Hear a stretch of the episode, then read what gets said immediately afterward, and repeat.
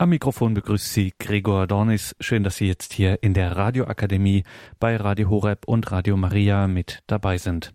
Im Rahmen des Katechistenkurses des Hauses St. Ulrich in Hochaltingen schalten wir ja immer zwischen den großen Lehreinheiten und den gemeinsamen Treffen, das altehrwürdige Fach der spirituellen Theologie und heute Abend wieder ein Vortrag von Pater Gregor Lenzen von den Passionisten in Eichstätt. Heute geht es um Wege der Innerlichkeit, das Gebet, das Reich Gottes in der Seele. Pater Gregor Lenzen aus Eichstätt. Beim christlichen Gebet geht es in erster Linie um eine Begegnung, um die Begegnung mit Jesus Christus.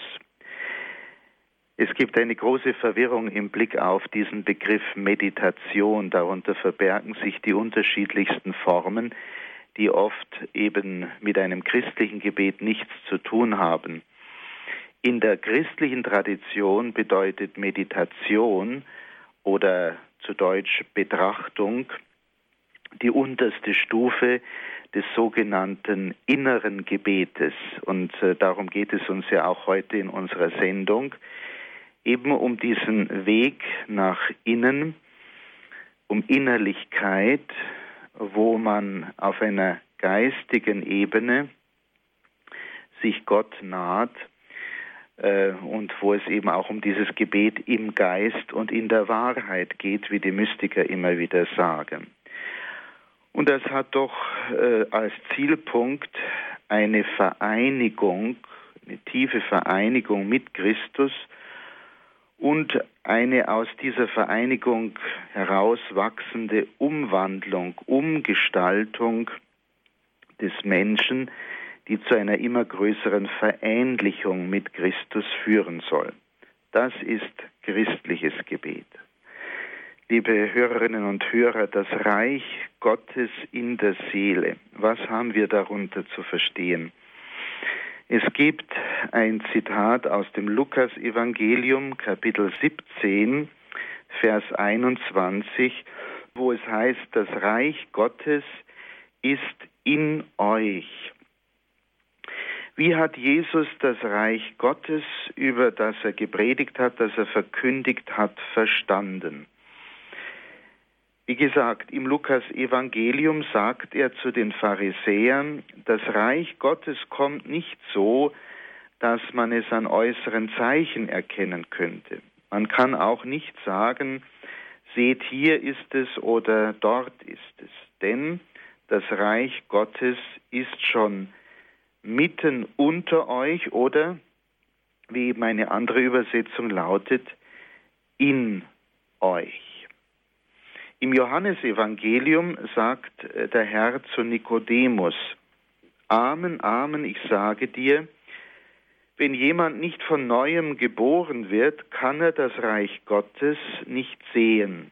Und weiter, wenn jemand nicht aus Wasser und Geist geboren wird, kann er nicht in das Reich Gottes kommen. Was aus dem Fleisch geboren ist, das ist Fleisch. Was aber aus dem Geist geboren ist, das ist Geist. Und dazu passend schreibt der Apostel Paulus im Römerbrief, das Reich Gottes ist nicht Essen und Trinken, es ist Gerechtigkeit, Friede und Freude im Heiligen Geist. Nun aus diesen Worten, aus diesen Zitaten wird doch deutlich, dass es sich beim Reich Gottes in erster Linie um eine geistige Wirklichkeit handeln muss, um eine Wirklichkeit, die dann auch nur im Geist, und zwar im Heiligen Geist, wahrgenommen oder erkannt werden kann. Cyril von Jerusalem schreibt dazu, nur eine reine Seele kann mit Zuversicht sprechen, dein Reich komme. Wer auf das Wort des heiligen Paulus hört, die Sünde soll euren sterblichen Leib nicht mehr beherrschen, wer sich in seinem Handeln, Denken und Reden reinhält, kann zu Gott sagen, dein Reich komme. Soweit das Zitat von Cyril von Jerusalem. Und das heißt doch mit anderen Worten, dass letztlich nicht eine Mentalität des Machens, dessen, was der Mensch also tut, äußerlich, der Ausbreitung des Reiches Gottes dient, sondern dass es darum geht, sich um ein reines Herz zu bemühen. Und da muss jeder bei sich selbst in seinem Inneren anfangen, auf der Ebene des Herzens eben. Hier werden wir auf einen Weg nach innen verwiesen, zum innersten Zentrum des Menschen, zum Personenkern, wofür eben auch der Begriff Herz steht. Dort im Heiligtum der Seele, im Tempel des Herzens, kann das Reich Gottes für uns schon jetzt zur Wirklichkeit werden. Jesus Christus hat das Nahen des Reiches Gottes nicht nur verkündet, sondern in ihm ist uns dieses Reich bereits nahegekommen. In Tod und Auferstehung Jesu Christi ist das Reich Gottes schon gekommen. Er ist praktisch das Reich Gottes. Und wenn wir in der Eucharistie Christus empfangen, in uns aufnehmen, beziehungsweise wenn er uns in sich aufnimmt, dann kommt das Reich Gottes zu uns und erfüllt unser Inneres. Und so dürfen wir dann auch das zitierte Wort Jesu im Lukas-Evangelium verstehen. Das Reich Gottes kommt nicht mit äußerem Gepränge. Man kann auch nicht sagen, hier ist es oder dort, das Reich Gottes ist in euch.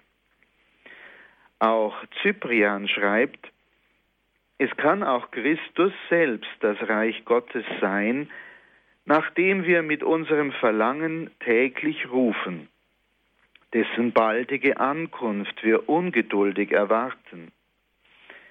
Denn da er selbst unsere Auferstehung ist, weil wir in ihm auferstehen, so kann er auch selbst als das Reich Gottes aufgefasst werden, weil wir in ihm herrschen werden. Wenn wir also im Heiligen Geist mit Christus vereint werden und Anteil gewinnen an seinem göttlichen Leben, dann wird das Reich Gottes für uns zu einer inneren Wirklichkeit. Und so dürfen wir Heilung und Erlösung an uns erfahren. In welchem Reich der Erde wir auch äußerlich leben mögen, welche Lebensumstände uns auch umgeben mögen, wir können doch immer als Jünger dieses Gottesreiches leben. Wenn Christus der König meines Herzens und meiner Seele ist, dann lebe ich schon im Reich Gottes.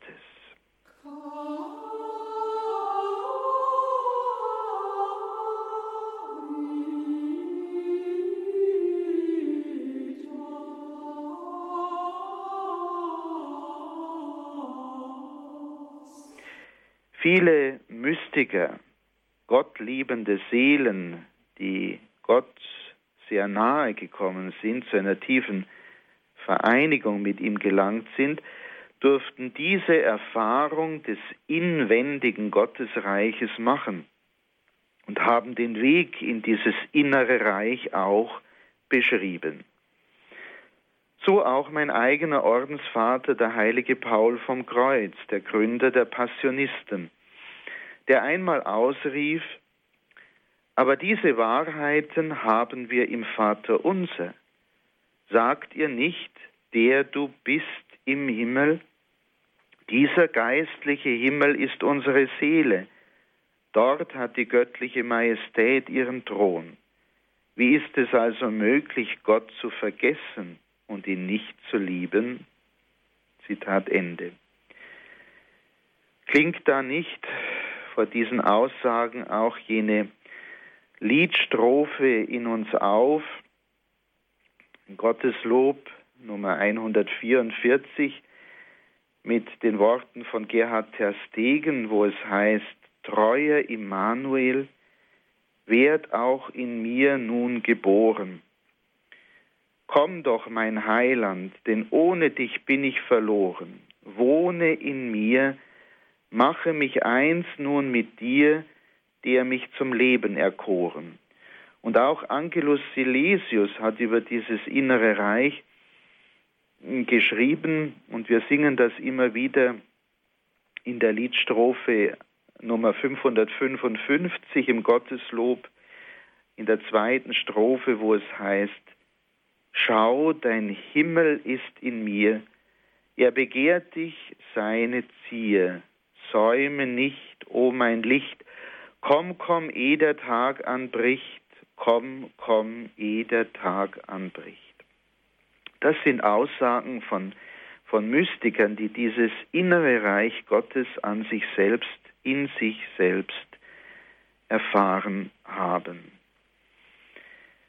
Liebe Hörerinnen und Hörer, durch unsere Umwelt werden wir oft sehr nach außen gezogen und leben oft genug an der Oberfläche unseres Bewusstseins, zu sehr oft beschäftigt mit den materiellen Dingen und vergessen das Pauluswort, wisst ihr nicht, dass ihr Gottes Tempel seid und der Geist Gottes in euch wohnt?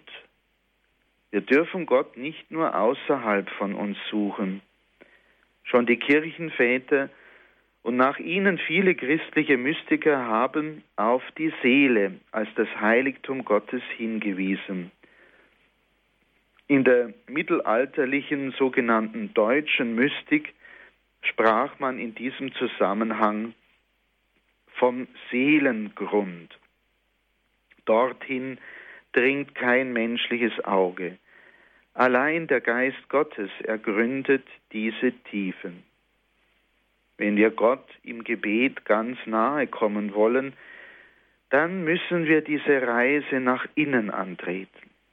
Neben den verschiedenen Gebetsformen, die wir kennen, ist das sogenannte innere Gebet wohl das intensivste, da Gott und die Seele sich dabei direkt begegnen, ohne Zwischeninstanzen. In der Tiefe dieses inneren Heiligtums wird das göttliche Wort Jesus Christus neu geboren, wird von neuem Fleisch. Unsere Taufe war die eigentliche Geburtsstunde Jesu Christi in unseren Herzen. Damals hat er schon in uns Wohnung genommen. Doch diese Geburt bildete nur einen Anfang. Seitdem entfaltet sich in unseren Herzen das geheimnisvoll wachsende göttliche Leben, das Gestalt gewinnen will.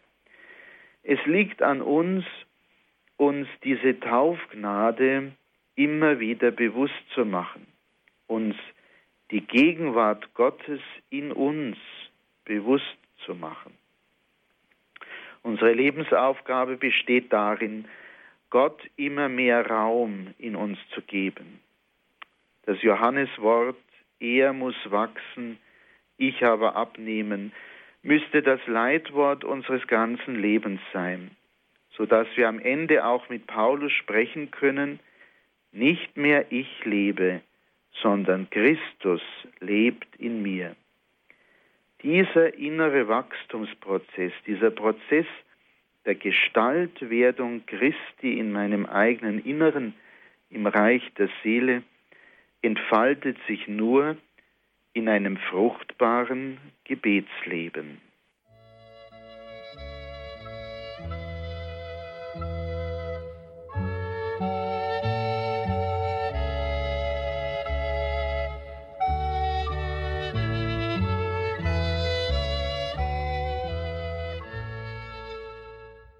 Ja, liebe Hörerinnen und Hörer, wir haben jetzt viel über diese geistliche Dimension des Reiches Gottes in der Seele gesprochen. Äh, es ist wichtig, dass wir hier auch eine klare theologische Grundlegung vornehmen für diese Sprechweise. Und diese Grundlegung gehört in den Bereich der sogenannten theologischen Anthropologie die sich ähm, mit dem Wesen des Menschen befasst und der Bestimmung des Menschen vor Gott.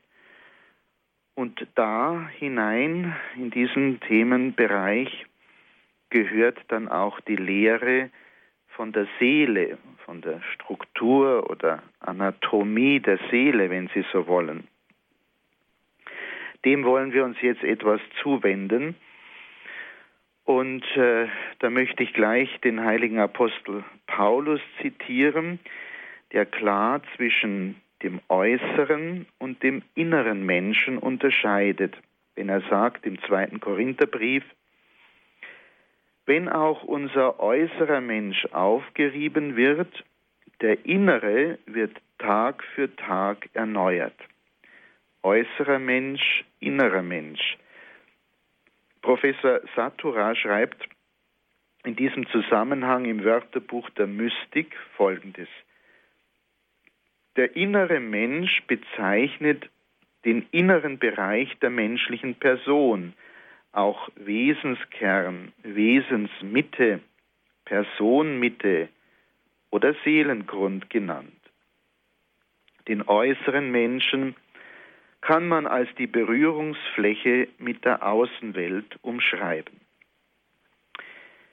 Wir werden die Wege zur Innerlichkeit die Wege hinein in dieses Reich Gottes in der Seele nicht beschreiten können, ohne ein klares Verständnis vom christlichen Menschenbild gewonnen zu haben. Und zwar vor allen Dingen von der Gott-Ebenbildlichkeit des Menschen, welches ja eine Glaubenswahrheit darstellt.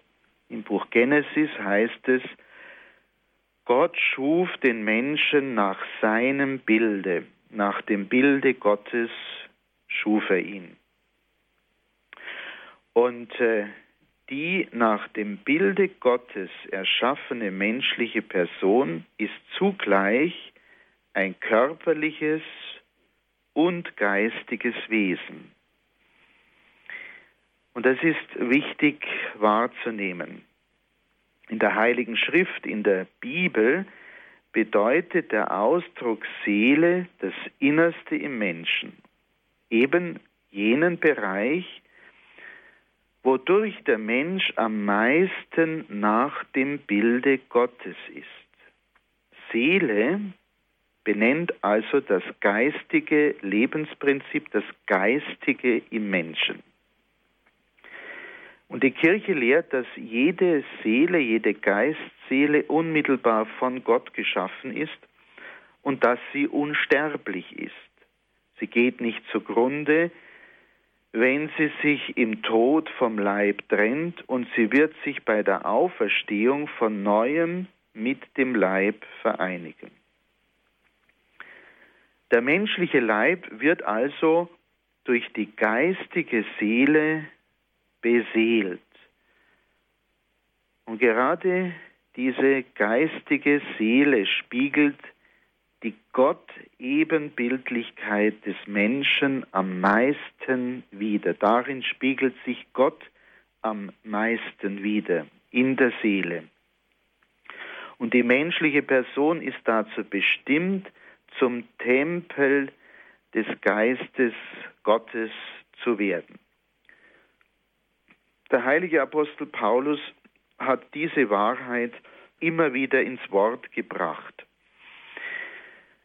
An verschiedenen Stellen in seinen Briefen, wenn er sagt, äh, wir sind doch der Tempel des lebendigen Gottes oder denn die Liebe Gottes ist ausgegossen in unsere Herzen durch den Heiligen Geist, der uns gegeben ist.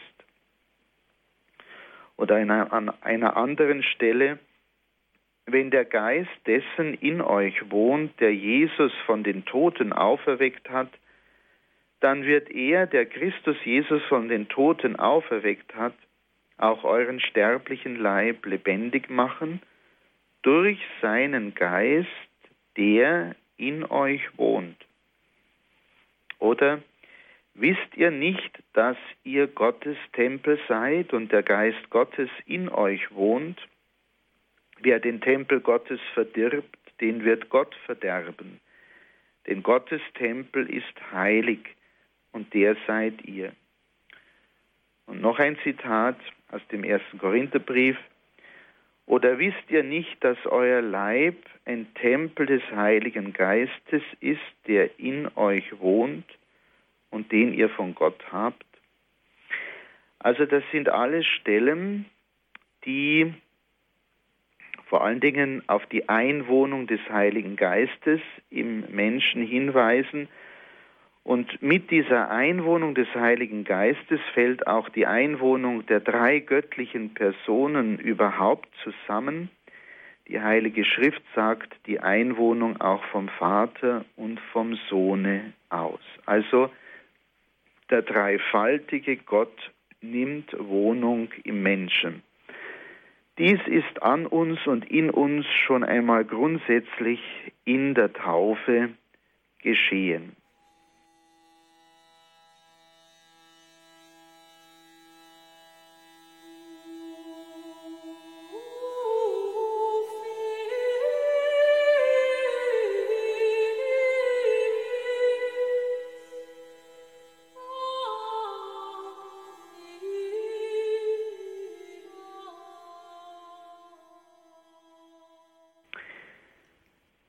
Nun wird manchmal der Begriff Seele noch vom Begriff Geist unterschieden. Es ist wiederum der heilige Apostel Paulus, der am Schluss des ersten Thessalonicher Briefes sagt, der Gott des Friedens heilige euch ganz und gar und bewahre euren Geist, eure Seele und euren Leib unversehrt damit ihr ohne Tadel seid, wenn Jesus Christus, unser Herr, kommt. Nun ist es ein fester Glaubenssatz, dass der Mensch nur eine einzige Seele besitzt. Sie ist eben das Prinzip des geistigen und zugleich des leiblichen Lebens im Menschen. Sie durchseelt und beseelt den Menschen. Trotzdem finden wir aber diese Unterscheidung von Seele und Geist an einzelnen Stellen der Heiligen Schrift. Was ist damit gemeint? Der Apostel Paulus gebraucht diese Unterscheidung, um die in derselben ungeteilten Seele wurzelnden niederen und höheren Seelenkräfte auszudrücken oder anders gesagt, um das natürliche und das übernatürliche Lebensprinzip zu bezeichnen. Im Hebräerbrief heißt es ebenfalls, denn lebendig ist das Wort Gottes, kraftvoll und schärfer als jedes zweischneidige Schwert. Es dringt durch bis zur Scheidung von Seele und Geist. Und dieser Sprechweise der Heiligen Schrift folgten dann auch die Kirchenväter in den ersten christlichen Jahrhunderten. Der Benediktiner Alois Mager spricht in seinem Buch Mystik als Lehre und Leben auch von dieser Doppelnatur der menschlichen Seele, wenn er schreibt, auf der einen Seite nämlich ist sie, die Seele, mit dem Leib zu einer naturhaften Einheit verbunden, auf der anderen Seite kann sie unabhängig vom Leib als reiner Geist bestehen. Und er spricht vom Unterschied zwischen Psyche und Pneuma, Anima und Spiritus, Seele und Geist. Oder vielleicht besser, Leib, Seele und Geistseele. Selbstverständlich, schreibt er, ist die Seele wesenhaft nur eine, aber sie trägt nun einmal dieses Doppelangesicht. Diese Unterscheidung ähm, ist wichtig für uns, wenn wir verstehen wollen, worum es bei diesem Reich Gottes in der Seele geht, beziehungsweise wo dieses Reich Gottes in der Seele anzusiedeln ist. Auf, auf welcher Ebene gleichsam. Es geht hier wirklich um die Geistseele als das innere Zentrum des Menschen. Diese Geistseele steht wirklich für den inneren Menschen. Und im Blick auf diese tiefen Schicht im Menschen sagt der heilige Augustinus, geh nicht hinaus, kehre bei dir ein, im inneren Menschen wohnt die Wahrheit. Zu dieser Ebene des Geistes also, zu dieser Ebene der höheren Seelenkräfte, des übernatürlichen Lebensprinzips in der Seele gilt es also zu finden, wenn wir in dieses Reich Gottes in der Seele eintauchen wollen. Im anthropologischen Sinn stellt der innere Mensch jenen Ort dar, in dem die mystische Erfahrung lokalisiert ist, das heißt die Erfahrungserkenntnis des verborgenen Gottes, wo die Begegnung mit Gott, mit dem Wort Gottes geschieht, das nun auch in mir wieder Fleisch werden will. Wege zur Innerlichkeit zu gehen, bedeutet letztlich die Aufmerksamkeit auf diesen Ort im eigenen Inneren zu lenken. Bei der Innerlichkeit geht es darum, mit Hilfe und aus der Kraft des Heiligen Geistes, der in uns wohnt, Gott in meiner Seele zu begegnen und mit ihm eins zu werden. Der Jesuit Johannes B. Lotz schreibt im praktischen Lexikon der Spiritualität, es geht um Einkehr in sich selbst, die sich in vielen Stufen wachsender Innerlichkeit ausprägt. In dem Maße, wie der Mensch sie durchläuft, wird er in seinem ureigenen Selbst heimisch. Zugleich werden dadurch die verborgenen Geheimnisse der Schöpfung und zu innerst das Urgeheimnis, das Gott selbst ist. Zugänglich werden dadurch diese verborgenen Geheimnisse. Überall gewinnt die methodisch eingeübte Einkehr an Boden, schreibt Lotz, die sich als Meditation vollendet. Damit sind wir beim Thema des inneren Gebetes angekommen. Innerlichkeit lebt vom sogenannten inneren Gebet, das von seinem Wesen her Sammlung bedeutet und in fortschreitende, fortschreitendem Maß auf Bilder und Worte verzichtet. Inneres Schweigen verbunden mit liebender Aufmerksamkeit, führt uns immer tiefer in dieses innere Gebet.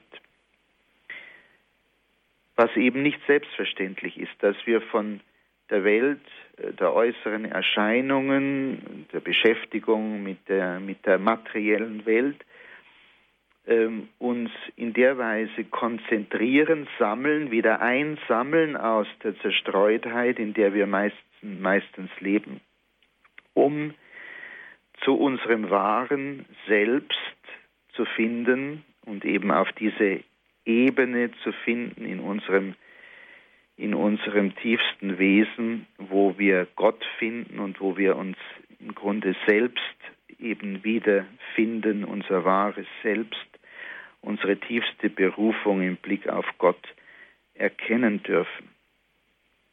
Auch Papst Benedikt XVI.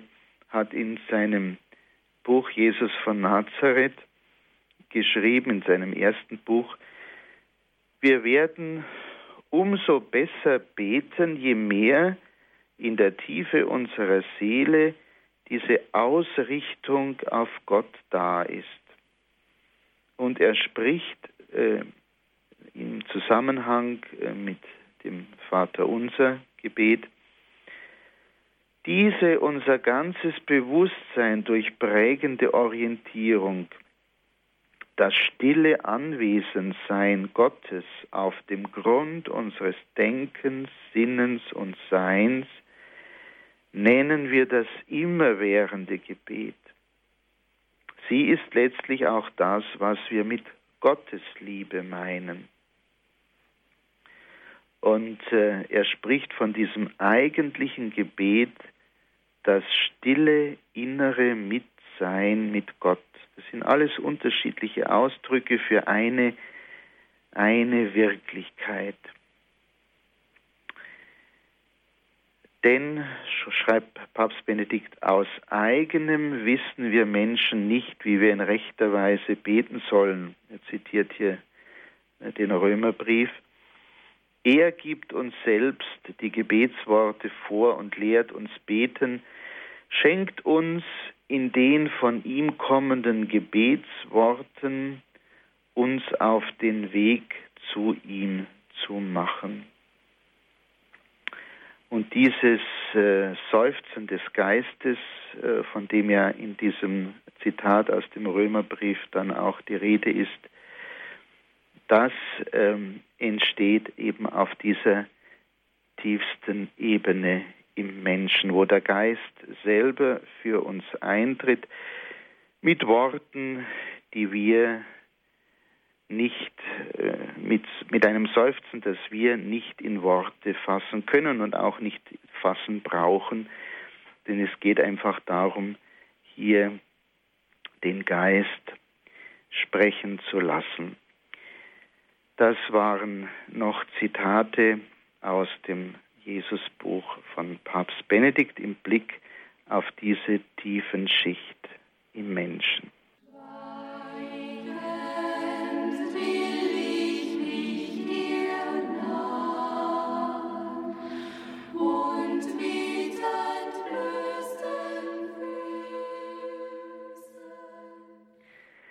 Ja, liebe Hörerinnen und Hörer, nachdem wir versucht haben, auch ähm, im Sinne einer theologischen Anthropologie die Grundlagen äh, dieses inneren Reiches anzuschauen, die Grundlagen in der Glaubenslehre, ähm, wollen wir uns nun der konkreten Erfahrung eines Mystikers zuwenden, eben des heiligen Paul vom Kreuz, des Gründers der Passionisten, der ganz erfasst war von dieser inneren Gegenwart Gottes ähm, in dieser tiefen Schicht oder auf dieser tiefen Schicht in unserem Wesen, in unserem Sein. Und er hat als wahrer Mystiker dafür auch äh, eine bildhafte Sprache gefunden, durch die er seine eigenen Erfahrungen ausgedrückt hat und wo er gerade anderen, die sich an ihn gewandt haben, als Seelenführer, immer wieder Wege gewiesen hat in dieses innere Zentrum hinein. Und so möchte ich Ihnen jetzt einfach ein paar Zitate aus seinen Briefen, aus seinen Schriften vortragen, wo diese Dimension ganz klar aufscheint. So schreibt er zum Beispiel, Daher möchte ich, dass sie sich oft in ihr Inneres versenken und sich dort mit lebendigem Glauben im Schoß Gottes wie ein Kind ausruhen. Und dies im heiligen Schweigen des Glaubens und der Liebe. Jedes Mal, wenn sich ihre Seele ganz und gar in Gott sammelt, und sich so im inneren Tempel ihres Geistes befindet, ersteht sie zu einem neuen Leben der Liebe im göttlichen Wort Christus Jesus. Oder ein anderes Briefzitat von ihm.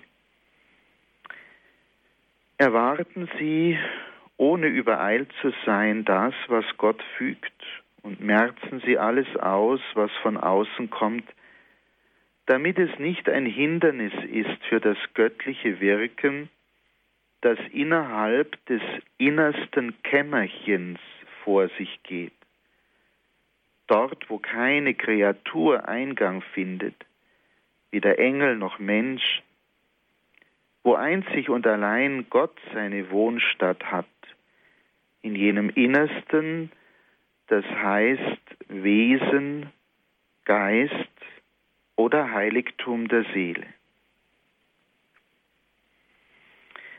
Unser Stifter hat verschiedenste Ausdrücke für dieses innere Reich Gottes gesagt. Er spricht vom inneren Tempel des Geistes oder hier im eben zitierten Text vom innersten Kämmerchen.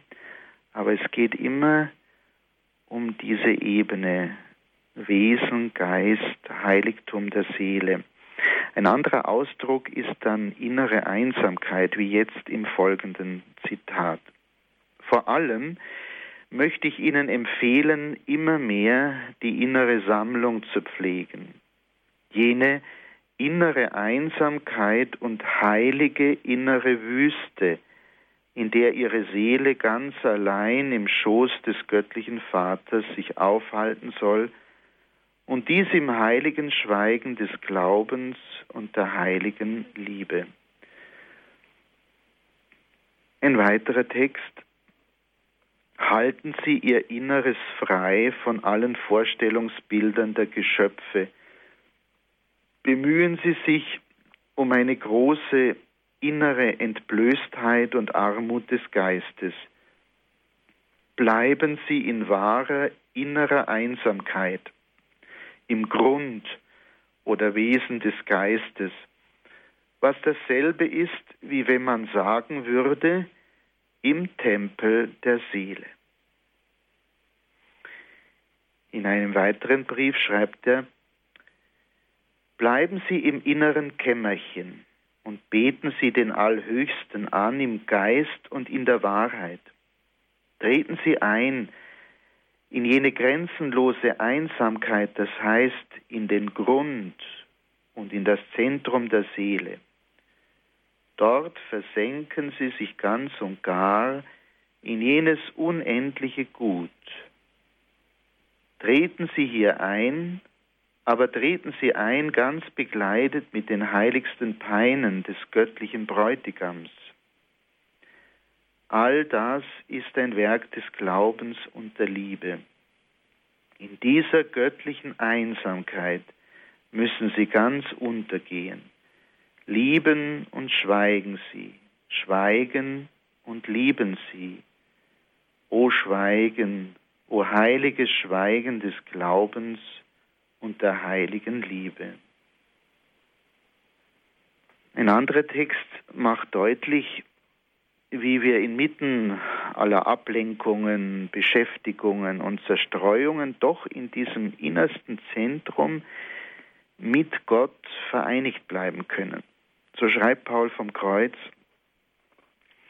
und wenn die Mücken der Zerstreuungen in ihrem Geist herumflattern, dann unternehmen sie nichts anderes, als in ihnen auf friedliche Weise den Glauben an die göttliche Gegenwart zu verlebendigen. Begleiten Sie diese Verlebendigung des Glaubens mit einem Aufblick der Liebe.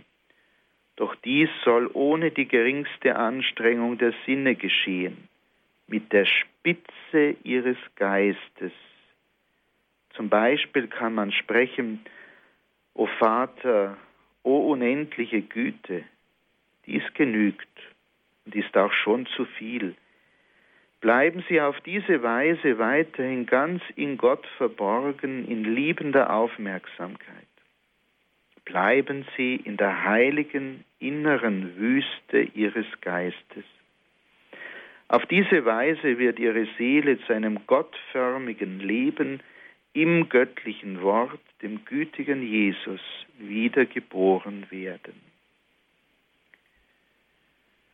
Ein anderes Zitat ist, verbleiben Sie in Ihrem Innern, schließen Sie die Pforten Ihrer Sinne vor allen Geschöpfen, bleiben Sie in Ihrem Nichts und lassen Sie dieses Ihr schreckliches Nichts sich verlieren im unendlichen Alles, das Gott ist. Machen Sie sich die heiligsten Leiden des Bräutigams zu eigen und treten Sie ein in jene heilige, innere Wüste, immer mit Festtagskleidern angetan. Wissen Sie auf welche Weise? Ich meine hier bekleidet mit Jesus und ganz und gar durchdrungen von seinen Leiden. Dies alles vollzieht sich in reinem Glauben ohne Vorstellungsbilder. Als letztes Zitat bringe ich noch folgenden Text, wo unser Stifter Paul vom Kreuz noch einmal ein, einen anderen Begriff für dieses Reich Gottes in der Seele, für diese tiefen Schicht im Menschen bringt. Und zwar schreibt er folgendes. Von daher hegt der Ärmste, der diesen Brief schreibt, den innigen Wunsch, dass in diesem frommen Haus eine solche Andacht zum heiligsten Leiden Jesu immer gut verwurzelt bleibe und dass kein Tag vorbeigeht, ohne dass man ein Geheimnis wenigstens eine Viertelstunde lang betrachtet. Dieses Geheimnis bewahrt man den ganzen Tag über in der inneren Kapelle des Herzens. Oft wird man dann inmitten der Beschäftigungen mit dem Auge des Geistes in dieser inneren Kapelle den guten Jesus vor Augen haben, den man in jenem Geheimnis betrachtet hat. So wird es nach und nach an jedem einzelnen Tag geschehen. In solchen Aufblicken des Geistes und des Glaubens werden dann in der inneren Kapelle Regungen der Liebe zu Gott wach, die sie zum Beispiel sprechen lassen, ein Gott, der Blut schwitzt, und das für mich, o Liebe, unendliche Liebe. Ein Gott, der gegeißelt wird, und das für mich, o Herz innige Liebe. Wann werde ich ganz und gar vor Liebe verbrennen? Diese Regungen der Liebe bereichern die Seele mit den Schätzen des Lebens und der Gnade.